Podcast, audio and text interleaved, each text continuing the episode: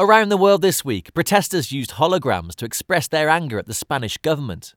Recently, authorities passed laws that would fine activists gathering in public places. So, a group of campaigners set up projectors that illuminated marching crowds onto the street. The organisation wanted to show that now even holograms have more freedom than human beings. Elsewhere, there were more unconventional protests at a meeting of the European Central Bank. And will underpin the firm